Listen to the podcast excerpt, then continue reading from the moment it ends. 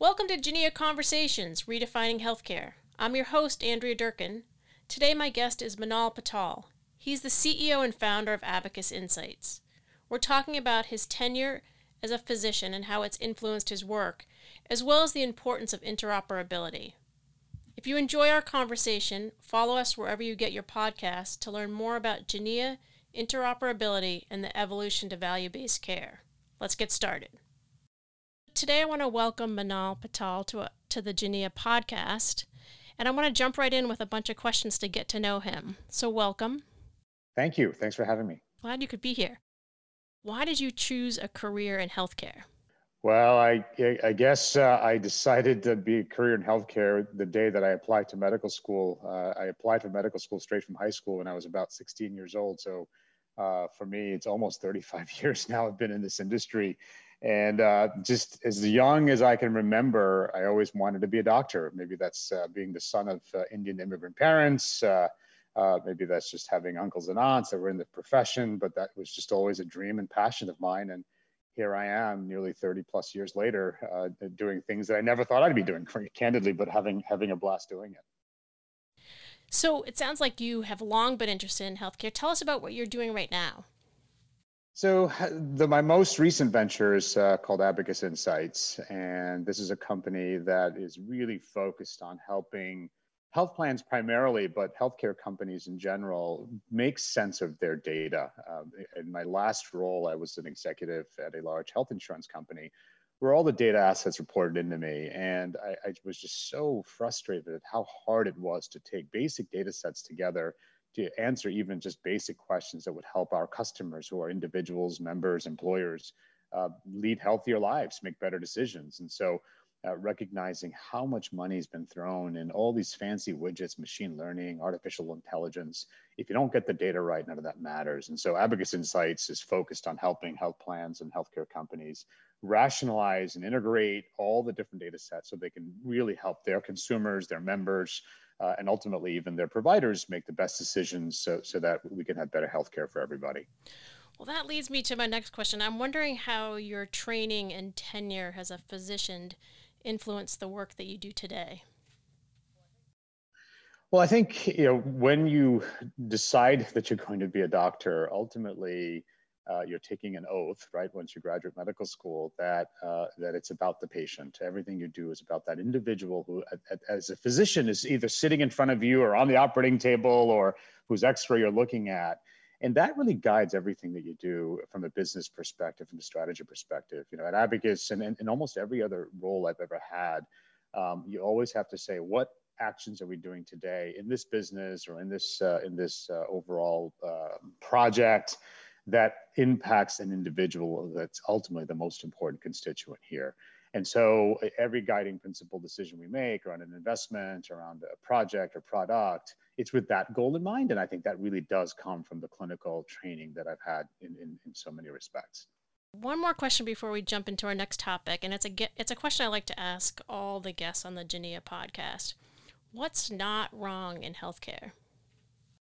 I love that question because often we focus on all the things that are broken in healthcare. I think it comes down to the fact that most people who dedicate their lives in this profession in this industry you know, really do have a, a, just a mission in mind. Uh, this is not about making money. It's not about uh, all the lofty ambitions of ego. This ultimately is about making the system better so that individuals, ourselves, our family members, our parents, our children, and we're all part of the system, can ultimately uh, have, have a better life and, and better health decisions and outcomes. And, and so what I love about healthcare is most of the professionals I bump into or the people that want to come into it really have that passion and mission in mind. And the trick is harnessing that passion uh, and, and, and mission in a way that ultimately allows us to achieve that objective. But to me, that's one of the most important things that we can't lose sight of in, about, about our industry. That's great. I think we've seen even we've seen quite a bit of that in the pandemic, even more so. Absolutely, absolutely.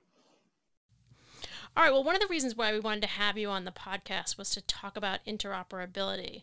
So let's start with what is interoperability in your words?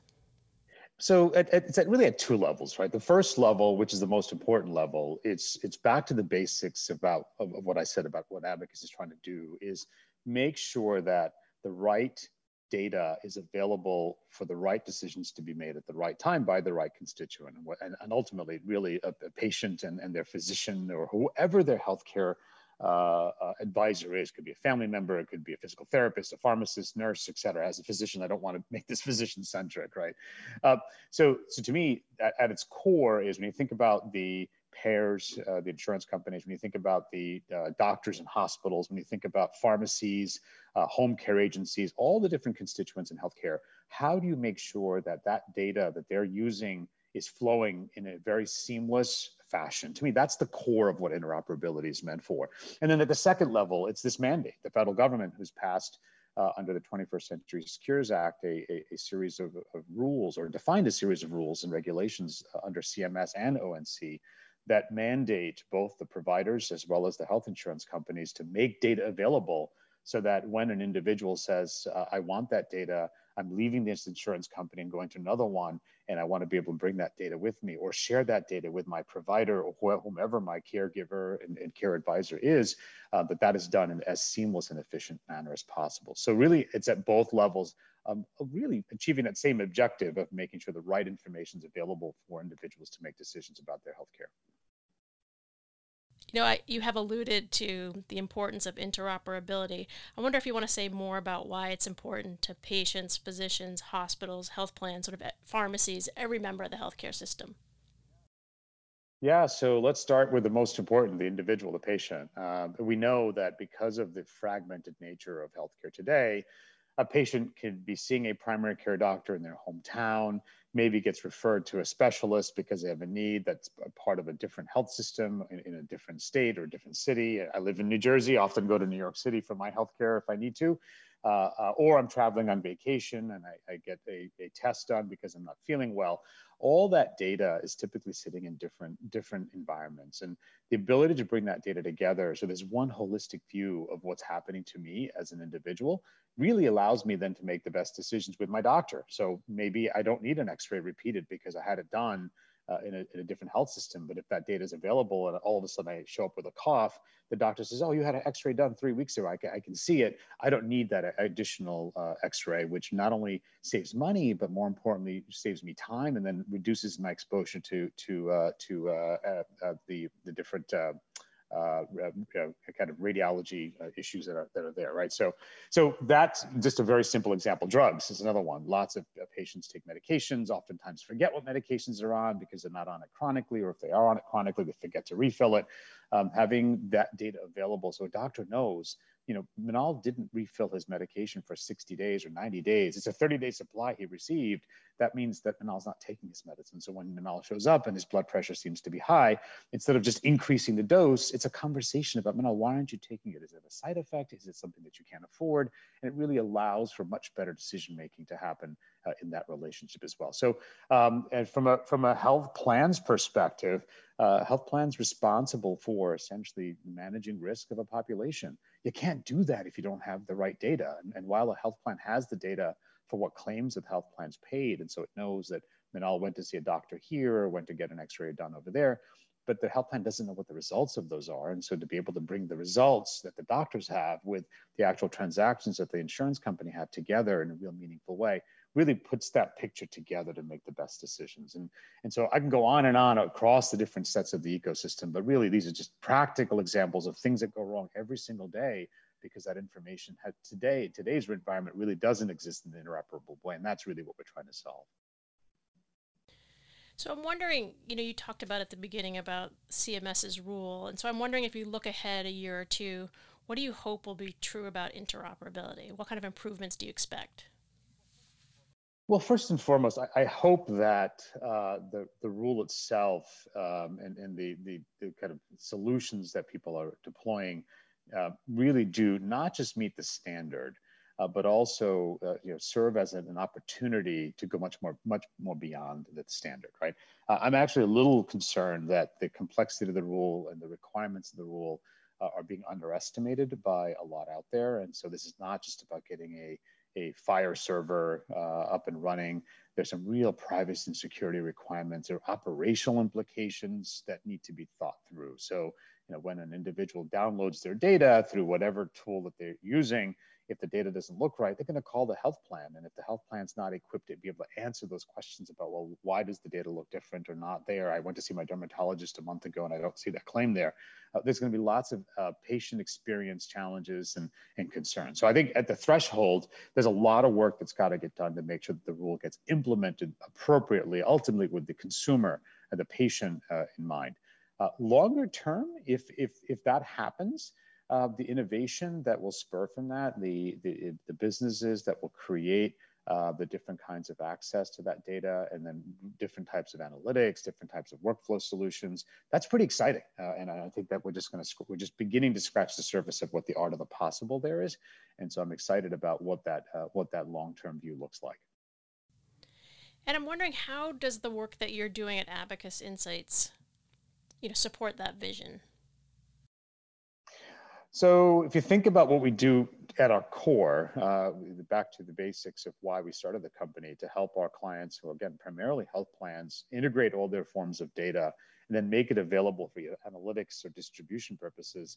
The CMS mandate for us is just another use case of what we do, and so uh, we are actually actively offering a, a, a product in the marketplace today that, at its base level, will make the health plan quote unquote check the box of compliance uh, but do so in a way that's compliant not just with the regulations, but operationally uh, thought through all the different aspects. Again, we come from the health plan world as operators, so thought really well through that. Uh, but more importantly, the features and functionalities that our platform have not only allow for that compliance to happen, but all sorts of different kinds of analytics, different kinds of other innovations that come along with it. So our view on this is uh, use the compliance dollars to, to get the compliance box checked, but do it in a way that sets your company up with all the different capabilities that allow you to transform how you think about data, how you share data, and then how you use that data ultimately to make the make the lives of your constituents, your patients, your members uh, as as uh, as uh, better as as good as possible. Are there any examples out there of health plans that you think are really hitting it out of the park uh, well, so so again, in the, as far as interoperability concerns, the mandate has just been passed, and or the, the, rules have just been finalized. So we'll see what happens in terms of who implements what technology and solution, uh, because the rules again go into effect one one twenty one with a compliance date, and then sort of an enforcement date of seven one twenty one. So really can't comment on who's done it well or not because everyone's basically trying to figure out which end is up. Um, again, data, uh, health plans have struggled with this problem for so many years. Uh, the Blues, as a system, are trying to solve this problem. They've got assets uh, that they've invested in across uh, their health plans. Uh, you know, Blue Health Intelligence is an example of, a, of an entity. Uh, United Healthcare, in, in, the form of their their investments in Optum, certainly have tried. Uh, uh, quite hard to, to go here. But has anyone cracked the code on this? I don't believe so. And therein lies the opportunity. My last question is How is Abacus Insights working with Geneia to advance interoperability? That's a great question. And, and again, core to Abacus's mission is really to get the data and the data foundations right. So we are not an analytics or a workflow solutions company. And so getting the data right at its own end is, is, is essentially uh, something that is not interesting. It's really when you partner with the right entities that can take that data and then create real meaningful insights and workflow solutions out of it. That's really what this is about. And to us, Geneia is a classic example of a partnership that totally makes sense because the investments Geneia has made in its analytics, its workflow solutions, uh, coupled with our expertise in data and data interoperability, that really allows our common customers who are health plans primarily uh, to make the best decisions with the best data using their technology and platforms, whether it's a case manager trying to figure out which patient needs what uh, access and care, or a provider partner, or a clinician, or, or a case manager in a delivery system. Uh, really, that partnership is, is, is a real example of how our data assets and their technology and workflow come together. That's fantastic. I hope you'll come back and talk to us again in 2021 perhaps after the 7 1 date and, t- and talk about what you're seeing in the market and how that's changing things for health plans and physicians and, and patients, most importantly. It, would be my honor. Thank you. Thank you to Manal Patel of Abacus Insights and to you for joining us. If you enjoyed our discussion and want to hear more like it, subscribe to Geneia Conversations on iTunes, Spotify, or wherever you get your podcasts. The views, information, or opinions expressed by the guests of Geneia Conversations Redefining Healthcare are their own and do not necessarily represent the policy or position of Geneia LLC. Many thanks for listening.